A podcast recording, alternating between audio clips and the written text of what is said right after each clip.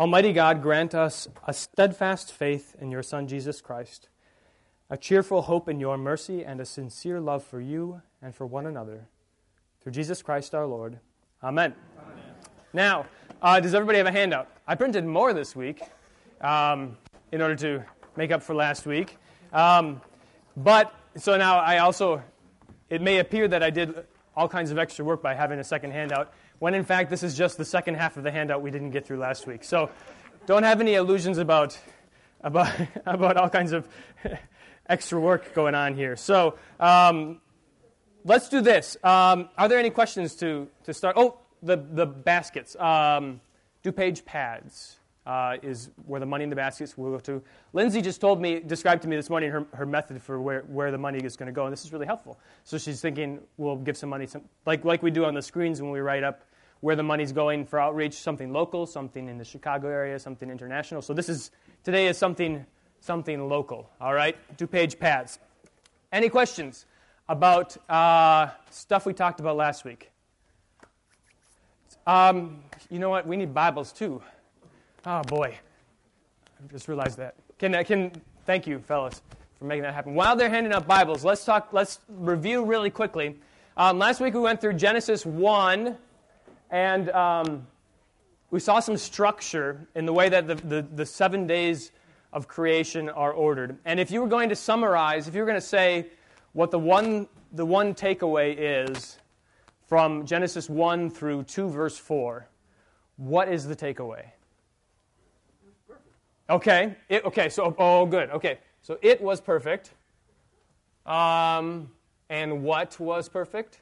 Wayne? What God created. Creation. Okay. And that's very good.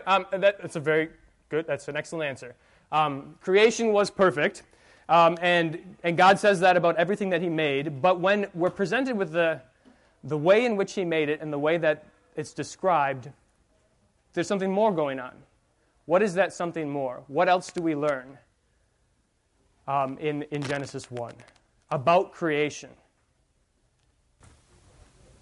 He said that things should, let there be, but then when he got to man, he said let there be. Okay, so when he created, he said, let there be light, let there be an expanse, let there be land, right? And then when he got to the creation of man, he said, what? Do you remember?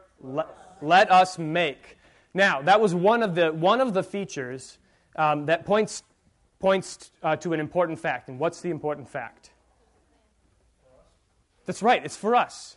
Creation was for us, and man, humanity, is the pinnacle of creation.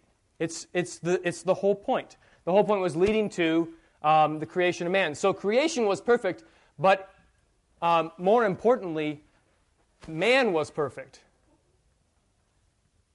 And all of creation was ordered for the benefit, for the good of man. Remember we saw that on the third day of creation when God filled the land with all kinds of good things for man, right? Vegetation, plants, right? And Luther talked about it. He said, isn't it extraordinary that all of these things which are for our benefit God has put here on land, all right? So, last week I said there are two main things to take away from Genesis 1 through 3. The first thing is precisely this. And perhaps a better way to, or the way I'd want to say it is, man is the pinnacle of creation. Humanity is the pinnacle of creation. Okay? And under that you can say all kinds of things. Like all of creation was ordered for the benefit of man. God had in mind the best for humanity when he created the world. And humanity is like God, created in his likeness, in his image, okay? Which sets humanity on in a different category than the rest of creation, okay? So we'll say humanity. You're a little late there. Doesn't count if you say it after the fact.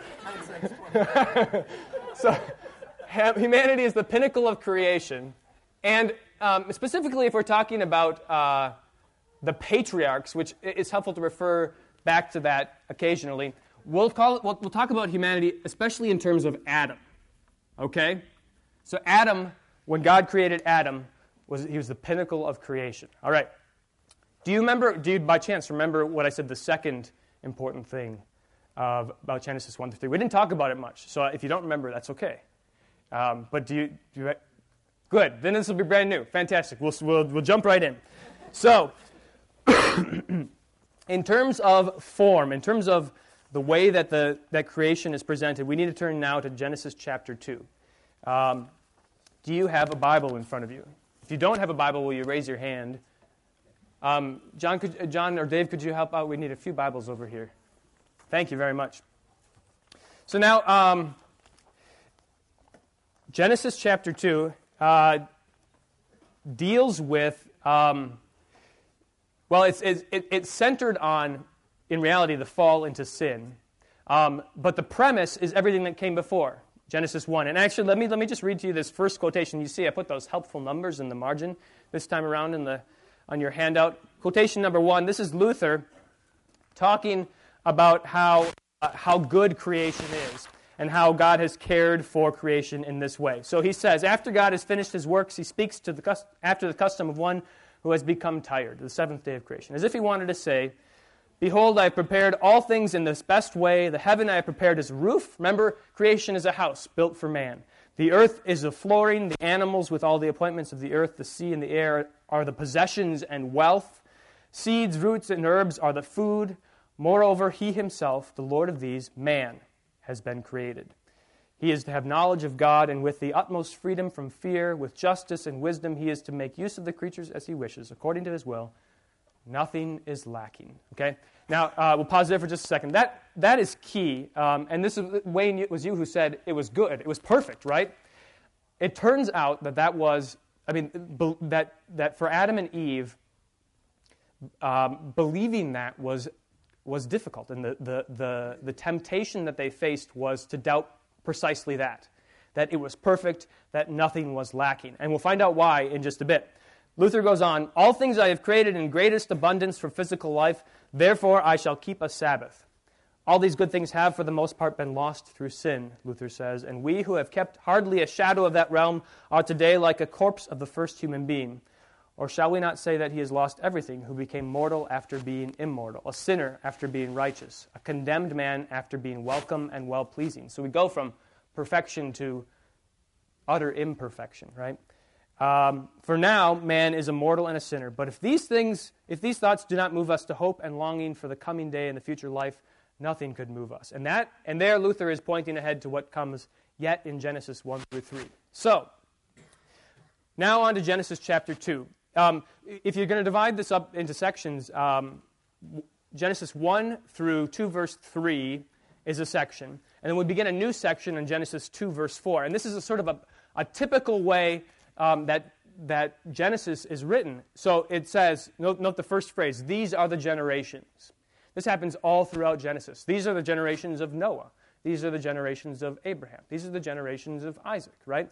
Well, here, these are the generations of the heavens and earth when they were created. It's the beginning of a new section, a new description of the heavens and the earth. And there's a really helpful, way to visualize what happens next. And you'll see this in number 2 on your page. This is such a helpful way of dividing up what comes next, because it parses it into manageable sections. So you see that there are 7 scenes that take place between 2:5 and 3:24. Everybody has this in front of you, right? So I don't need to write this on the board, right? Okay. Now you'll notice if you look at that. Do you notice, what kind of patterns do you notice? Okay, so let's start with narrative and dialogue.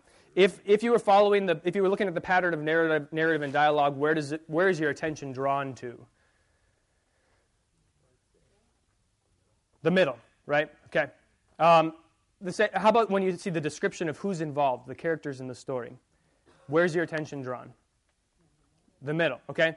And this is characteristic. When you're reading the Old Testament, look for this form. I think I've talked about this before. Look for this form where something comes at the beginning and it's repeated at the end. The next thing is repeated just before the end, right? It's a chiasm.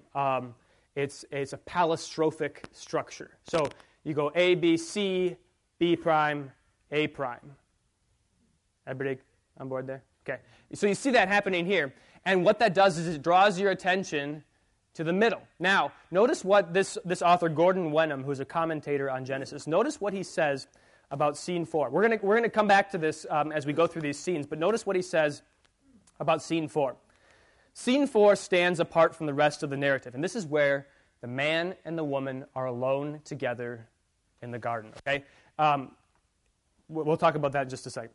Here the human actors are alone. Neither God nor the serpent is mentioned. They are now at the heart of the garden, standing before the tree of knowledge. It is here that the woman decides to follow the snake's advice and ignore the divine command, and likewise the man accepts the fruit proffered by his wife in defiance of the divine will. The hierarchy of authority established in Scene 2 and reaffirmed in Scene 5 is overturned. God, man, woman, animal in Scene 2 becomes inverted. Snake, woman, man, God in Scene 4. The order of creation is totally inverted. Not only is the scene the centerpiece of the narrative, but listen to this. We'll look at this more carefully. The crucial words, "and he ate," okay, so "and he ate the fruit," are themselves sandwiched between a twofold mention of the desired effects of the fruit, its ability to open eyes and to give knowledge. So even within Scene 4, there's this chiastic structure, this palistrophic structure. And the very center of that is the crucial moment, "and he ate," okay? We'll take a closer look at that as we get there. For now, let's take a look at scene number 1, okay? And here we have to do some reading. Scene number 1 takes place in verses 5 through 17 of Genesis chapter 2. And if you look at that description, you see that God is the sole actor. Man is present, but he is passive in this scene, okay? Verse 5, "When no bush of the field was yet in the land, and no small plant of the field had yet sprung up, for the Lord had not caused it to rain on the land, and there was no man to work the ground, and a mist was going up from the land, and was watering the whole face of the ground. Then the Lord God formed the man of dust from the ground, and breathed into his nostrils the breath of life. And man became a living creature." So creation wasn't complete until God did this, right? "And the Lord God planted a garden in Eden in the east, and there he put the man whom he had formed. And out of the ground the Lord God made to spring up every tree that is pleasant to the sight and good for food. The tree of life was in the midst of the garden, and the tree of the knowledge of good and evil. A river flowed out of Eden to water the garden, and there it divided and became four rivers. The name of the first is the Pishon. It was the one that flowed around the whole land of Havilah, where there is gold, and the gold of that land is good. Bdellium and onyx stone are there. The name of the second river is Gihon, the one that flowed around the whole land of Cush, and the name of the third river is the Tigris, which flows east of Assyria, and the fourth river is the Euphrates. The Lord God took the man and put him in the Garden of Eden to work it and keep it. And the Lord God commanded the man, saying, 'You may surely eat of every tree of the garden, but of the tree of the knowledge of good and evil you shall not eat, for in the day that you eat of it, you shall surely die.'" Now, this is not the first thing that God has said to man. Turn back in your Bibles to verse 28 of chapter 1. This is the first thing that God says to man. "Be fruitful and multiply, and fill the earth and subdue it, and have dominion over the fish of the sea and over the birds of the heavens and over every living thing." And then he says, "Behold, I have given you every plant yielding seed that is on the face of all the earth, and every tree with seed in its fruit. You shall have them for food." Now, food is clearly very important, right? If you were going to describe what it's like for Adam eating in the Garden of Eden, how would you describe it? What's it like? Paradise. Say that again? Paradise, okay. Abundance. I'm looking for a specific, you're so close. A sumptuous feast. Oh, perfect. Okay, sumptuous is a great adjective. And it perfectly describes feast, right? So for Adam, it was a feast. And it's no small thing. It's no trivial matter that God's first concern with Adam is feasting, all right? And then it's not surprising to us that our first concern in the church is feasting, right? that the center of our life is the feast, the high feast, the great high feast of the Lamb who was slain, right? That food, sustenance, a sumptuous feast is central, okay? So note carefully, this was the first word that God spoke to Adam. Look, here's a feast, okay? But now listen to the second word. We just heard it at the end of scene 1. You may surely eat of every tree of the garden, but of the tree of the knowledge of good and evil you shall not eat. For in the day that you eat of it, you shall surely die. Now, if you were going to describe what it's like not eating, what's a word that you would use to describe that? Okay, not to the point of death. A fast. Okay, so here already in the Garden of Eden, we have both a feast and a fast. Carol gets bonus points today. Way to go, Carol. We have a feast and a fast. And, excuse me, and this is the way God designed the world to work from the beginning, because it's not as though paradise was a place where there was no distinction between hard work and rest. In fact, we see this in the way God creates the world, right? God takes a break. He has his rest from all of his labors. And the same thing is true of man. Now, there's a feast for man, but part of enjoying that feast is enduring this fast, right? Not eating from the tree of the knowledge of good and evil. Take a look at what Luther says. This is quotation now number 4 on page 2 in your handout. And we might think, as Adam did down the road, we might think, this sounds an awful lot like the commandment of a tyrannical God, right?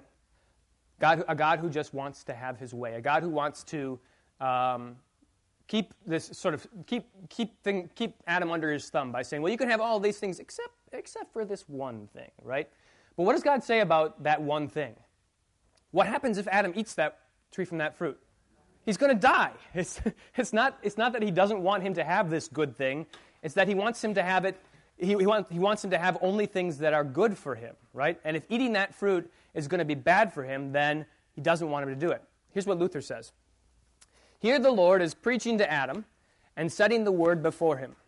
Although the word is short, it is nevertheless worth our spending a little time on it. For if Adam had remained in innocence, this preaching, and here he's talking about God's words regarding the trees of the garden and the tree of the knowledge of good and evil. Just these simple words.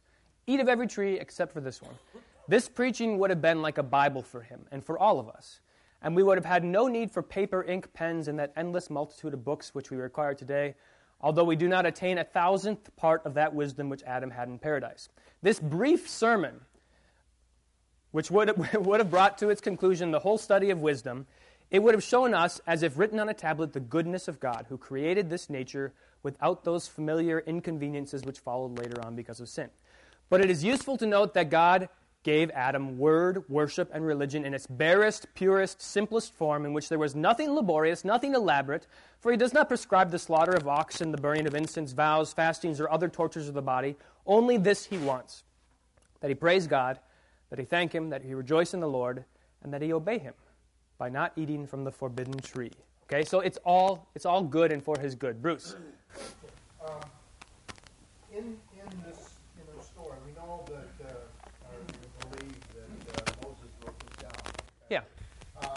And Martin Luther talks about the thousands of the knowledge of what we know Adam had. When God told him you would die, there was no death at that point. Right. I mean, I think that's probably why animals were eaten, because in order for them to eat animals, they would have had to die. So without in the Garden of Eden, you don't eat animals. You eat plants. Plants don't die. You can always, they keep renewing and keep growing and keep providing what you need to eat off of it. Does Adam understand what death really means when God tells him? This is a fantastic question, and this really bears heavily on what comes later. So there are two different ways to think about death. And so let me just start by saying it's not explicit in Genesis 1-3 that there is no such thing as death, right? We don't know whether the animals died or not.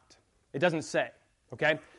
Now, with that and bearing that in mind, there are two different kinds of death, right? The world usually regards the death of a person as a natural thing, right? We're mortal creatures. We're going to die. It's going to happen.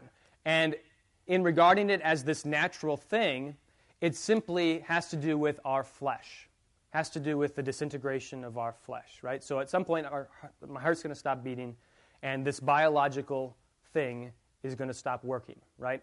Now, that's one kind of death.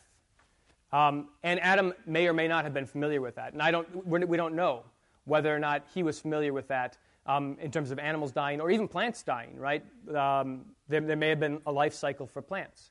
But the other kind of death, which Adam, didn't understand the magnitude of, is the death which separates you from God, right?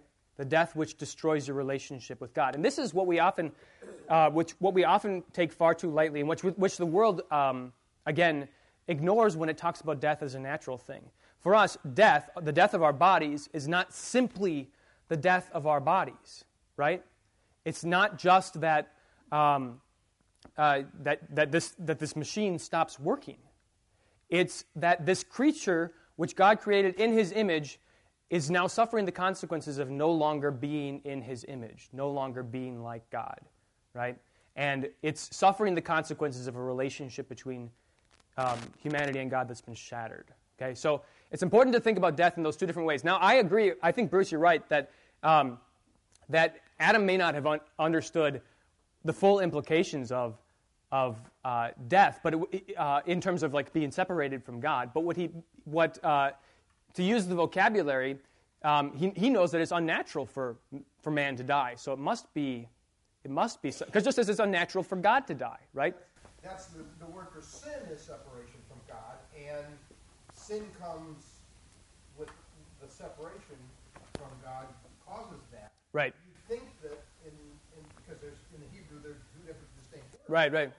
That they don't use it there. That's why they use specifically God. Right. And so what we're talking about is the consequence of the sin, right? Yeah. Marianne. And then you don't feel the joy. Right. Precisely. Right.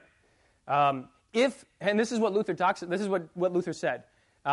If you think of death as tragic as it may be, as simply the loss of your natural life, then it's not nearly as tragic as the loss of your eternal spiritual life, right? A life in which you ought to be related to God in terms of likeness and image and divine love, right? Divine self-giving. And if you have a glimpse of attaining that again, of regaining that, right? Regaining this immortality, which is not just my body's going to endure forever, but it's an immortality that God Himself enjoys, right? It's the immortality of God Himself. Then we can be. Then at funerals we're eminently hopeful because we can say it was unnatural that this person died, but just as it was unnatural for God to die, God rose from the dead, and so will this person. Well, this is fantastic, Rich. Do we believe that God did not intend Adam to eat the fruit? What we believe is not explicitly laid out because the Bible doesn't say, right? I'm partial to a theory which suggests that at some point God would have said, Adam, you have matured to the point where eating the tree of the knowledge of good and evil is now for you, right? So the fast would have culminated in a feast. That's pure speculation. Okay. Now on the internet for perpetuity, but I think it's an interesting way to look at it, Jim. Two things. There were two trees, right? There were two: life and the knowledge of good and evil. Right. Going to Pastor Nelson's sermon. Yeah. How old was Adam when he was created? I don't know. I don't know.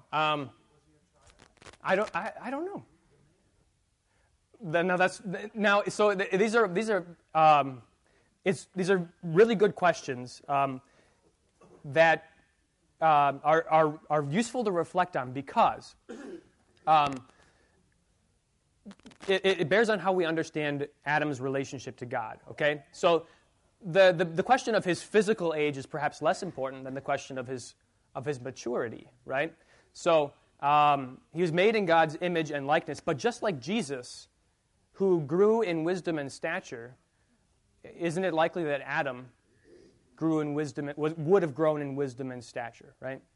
Okay, so I don't know the answer, but I suspect that Adam was created to some degree immature and was going to grow to maturity, right? Okay, Karen, hang on, sorry, was Karen? Go ahead. Well, kind of to Rich's point, and then what I find amazing, and I can't quite wrap my mind around it, is that in chapter 1 it says, "Let us create man," and that refers back to the Trinity, right? Yes. So what I find so amazing is that God must have known that Adam and Eve were going to sin, because the Savior is included in the Trinity, yet he created man and woman anyway, and that love that is shown all the way through Scripture is shown right there at the very beginning. It precedes the fall. Exactly. So you bring out a remarkable point, which is that God's plan to save humanity doesn't start with man's fall into sin, because, I mean, of course God knows everything. The question of why God did it anyways is not one that we're ever going to be satisfied with, except perhaps unless you say, as has occasionally been said, that God's character is most vividly shown in His mercy. So He has an opportunity to be merciful to His people. But anyways, you're right. God's plan is there from the very beginning, even before He creates man, even before man falls into sin. Okay, Marianne. Okay, so Marianne, one more thing here. It comes to He loves us so much, He gives us free choice, and maybe when He basically gave Adam Eve, it was to a point where, now he has like this woman in his life, like as all of us is like family members, oftentimes we go astray and come back, go astray, come back, and it winds up that, he basically gave Adam and Eve free choice at that point. Yeah, so now we always have to be sort of cautious. You're right in that God's love for Adam in creating him like Himself includes the capacity to choose whether or not to eat the fruit, right? But we do draw a sharp distinction between the analogies between our lives today, post-lapsarian, after the fall, and our lives before the fall, Adam and Eve's lives before the fall. Those analogies sort of run into a problem, because we can't imagine what it was like.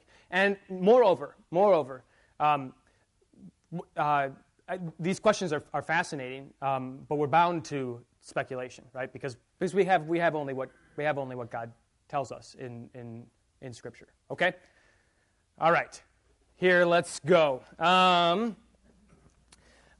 There's a quotation about fasting and feasting. That's number 5. I won't read that to you. But it describes, Peter Leithart holds that position that someday Adam would have eaten the tree of the knowledge of good and evil, and it's an interesting quotation. But again, let this inform how you understand what we do in the church. This is not something like the notion of food being central to how God deals with people is not something new that happens in the New Testament or with Jesus or with the Jews or Israel. Excuse me. It's something that it's the way God deals with His people from the very beginning. Okay. All right.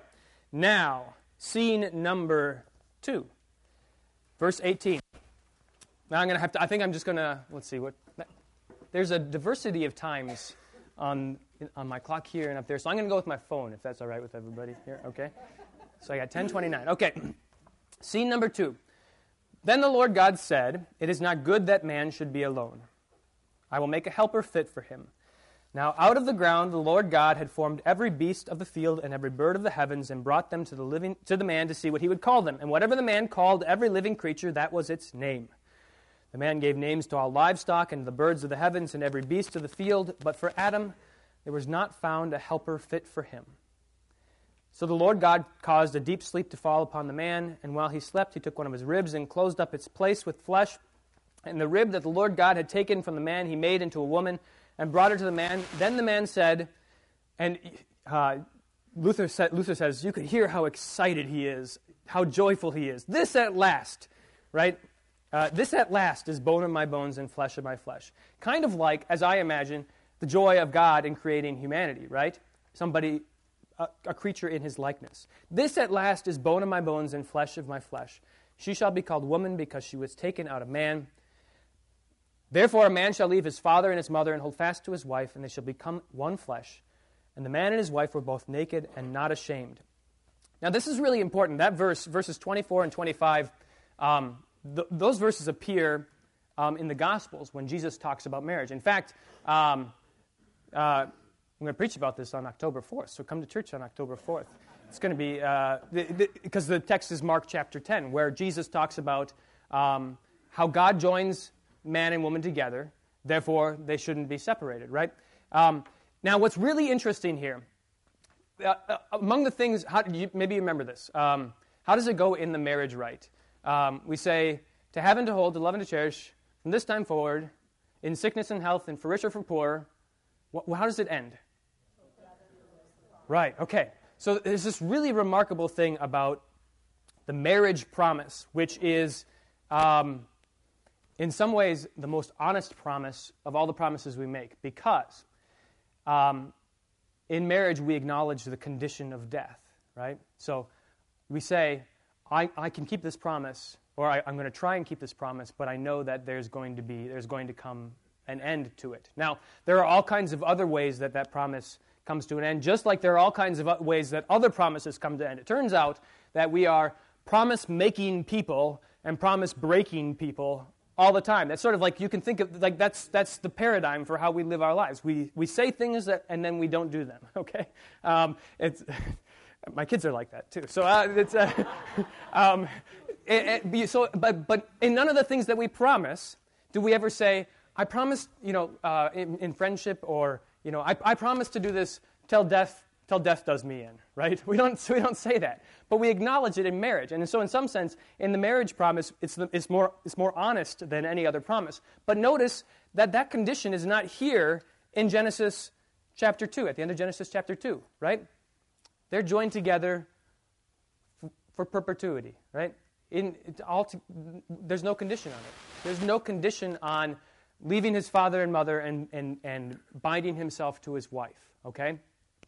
There's a quotation I want to read for you from a theologian named Robert Jensen. He says this. This is quotation number 6, page 3. And this is just summarizing what I've just said. There is, however, something wrong with the promises we make to each other, which is perhaps why many are now so reluctant to make any. Our promises have hidden conditions. If any promise is apparently unconditional, it is the marriage promise. This is just, I guess I could have just read him. So, yet I cannot really guarantee in advance that no act of my spouse could break my commitment. The fundamental condition in all our promises is death. I cannot be held to a promise if keeping it will kill me. Nor is this a selfish condition. If I am dead, what good am I to anyone, especially to the recipient of my promise? And we see this. We see the reality of this. David does this all the time in the Psalms. He brings this plea before God, and I love. He does it nice and in a very concise way in Psalm 6. He says, "Turn, O Lord, deliver my life. Save me for the sake of your steadfast love. For in death there is no remembrance of you. In Sheol, who will give you praise? If I die, what good are the promises that I've made to have you as my God and you have me as your child, right? In death, what good is that, right? Death is the condition, the terminus for that promise. All that is to say, here in the beginning, when marriage was instituted, there was no such condition. Okay, and what we see when death comes on the picture is the introduction of that condition, which tempers our lives from beginning to end. Now, okay. Any questions, Dave? Yeah, as I'm reading this, I have the sense that what we're talking about, you know, eating the fruit, dying, mm-hmm. and living. They were naked and not ashamed. Yeah. It strikes me that the original perfection of mankind was, what shall we say, full disclosure of ourselves to God, nothing being hidden, mm-hmm. and living in the relationship where we live according to God's wisdom and not our own. Yes. And in that death, we see a death not of an individual or a biological individual, but rather of a kind of creation. We become something other than the perfect creation. That's right. That's right. And I won't read the next quotation on the page. Read that in your own time. But this is how we now understand love, right? So. We're talking so much about the fall before we get there, but it's okay. It'll all just flow through when we get there. But love is best understood in terms of the way God relates, the persons of the Trinity relate to themselves, right? So Father, Son, and Holy Spirit exist in this relationship, which is perfect love, divine love, and it's characterized by perfect self-giving, okay? So the Father or the Son perfectly submits to his Father's will, right? Not my will, but thine be done, right? And that is the definition of love from the beginning.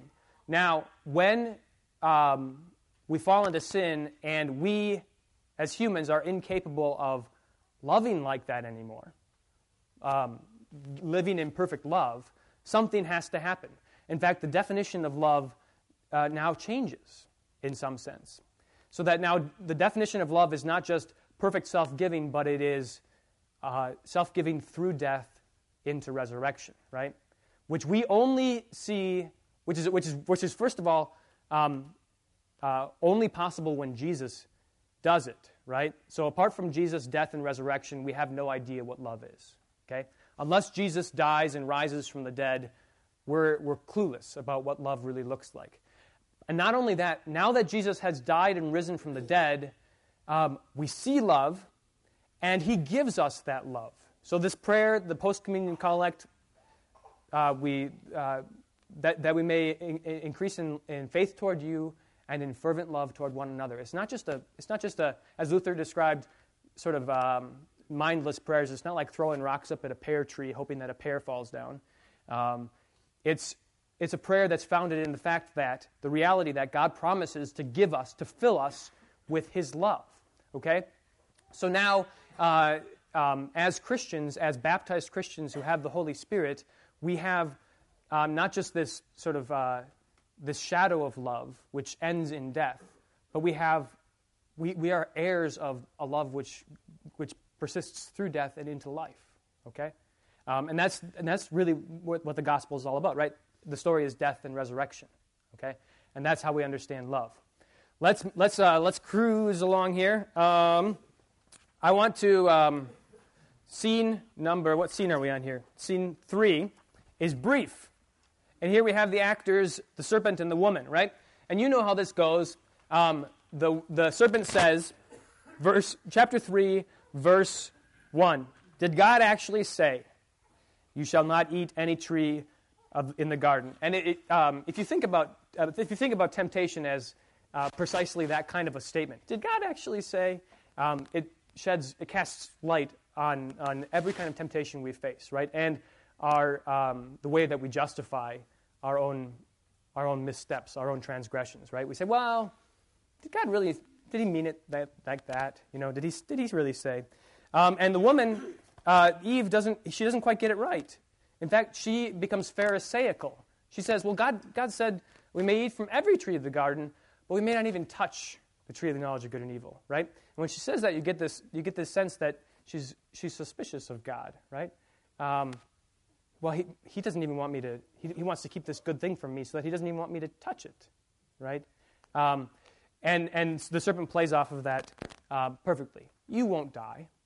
God doesn't want you to be like him, so eat it and be like him. Karen. So the suspicion is really the first sin? It's the temptation to sin, okay? And this is I mean, so this whole scene 3 is the temptation that leads to the act that is the fall into sin, okay? So they don't disobey the command until they in fact eat, all right? But they have free minds, right? And the serpent is playing on that freedom here, okay? So then look at scene 4, and you can see how it's centered on, and he ate. So when the woman saw that this is verse 6, when the woman saw that the tree was good for food and that it was a delight to the eyes, so it's good for food, delight to the eyes, desired to make one wise, she took of its fruit and ate, and she also gave some to her husband who was with her, and he ate. Then their eyes were opened, right? It was a delight to their eyes, made them wise, and they knew that they were naked, and they sewed fig leaves together and made themselves loincloths, okay? So at the center of that, it was in fact a delight to the eyes, and it was good for eating as far as they were concerned, and at the center of that is, and they ate, okay? So there it is. And I haven't, somebody once described it to me this way, and I haven't been able to shake the picture, which I think is really a brilliant description of it. So if you start at the very beginning, creation is sort of this, the Spirit hovering over the waters, right? It's chaotic. So if you can imagine, imagine in your head a piece of music, an orchestral piece of music, where all the instruments are tuning up, right? There's no order to it. The instruments are tuning up, right? Then creation begins, and it's harmonious, right? It's consonant, it's beautiful, and it's everything is good. All, you know, every scene, every phrase is perfectly formed, and then you come along, and you get here to the fall. The music is a little bit foreboding in scene chapter 3, right? But then when, with the and he ate, the music cuts out altogether, because it's at that point that the relationship is severed, right? Man has given up the image that he was in, which he was originally created. I can't remember who described it to me that way, but I think it's a great description of it, and if you can picture, maybe somebody, we have a lot of musicians here. Maybe somebody can write that piece of music. That'd be fun. Okay. Okay. Well, then, you don't have to do it, musicians who are here. I'll listen to it.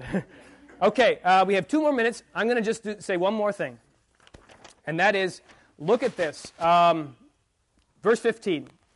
So it's been pretty bad news up to this point. And God finds, you know how the story goes, God finds Adam and Eve. They hide from him, but he finds them nonetheless, and he asks them, and they confess, and he curses the serpent, and he curses the man, and but he gives this promise.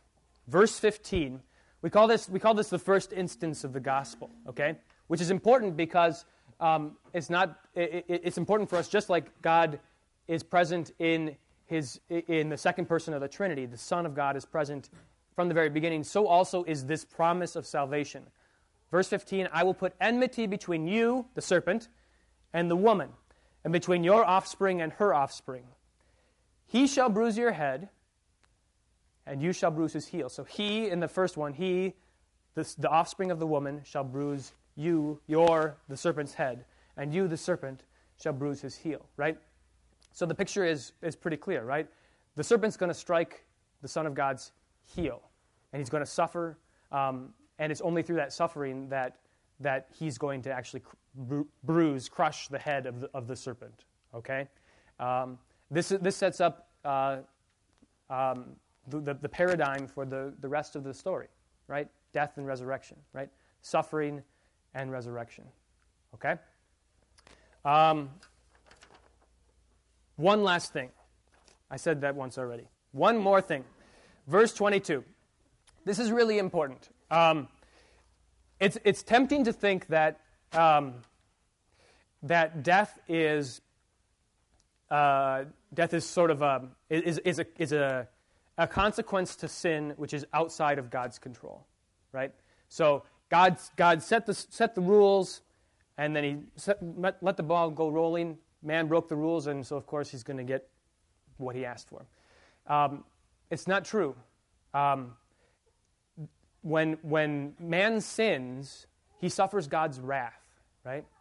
God doesn't take sin lightly. And in fact, it is God who is the agent of man's death, right? And we see that here. This is really hard. This is really hard for us to bear, but it's also very important for us to understand as we see why it's so important for Jesus to die on the cross at the hands of God, right?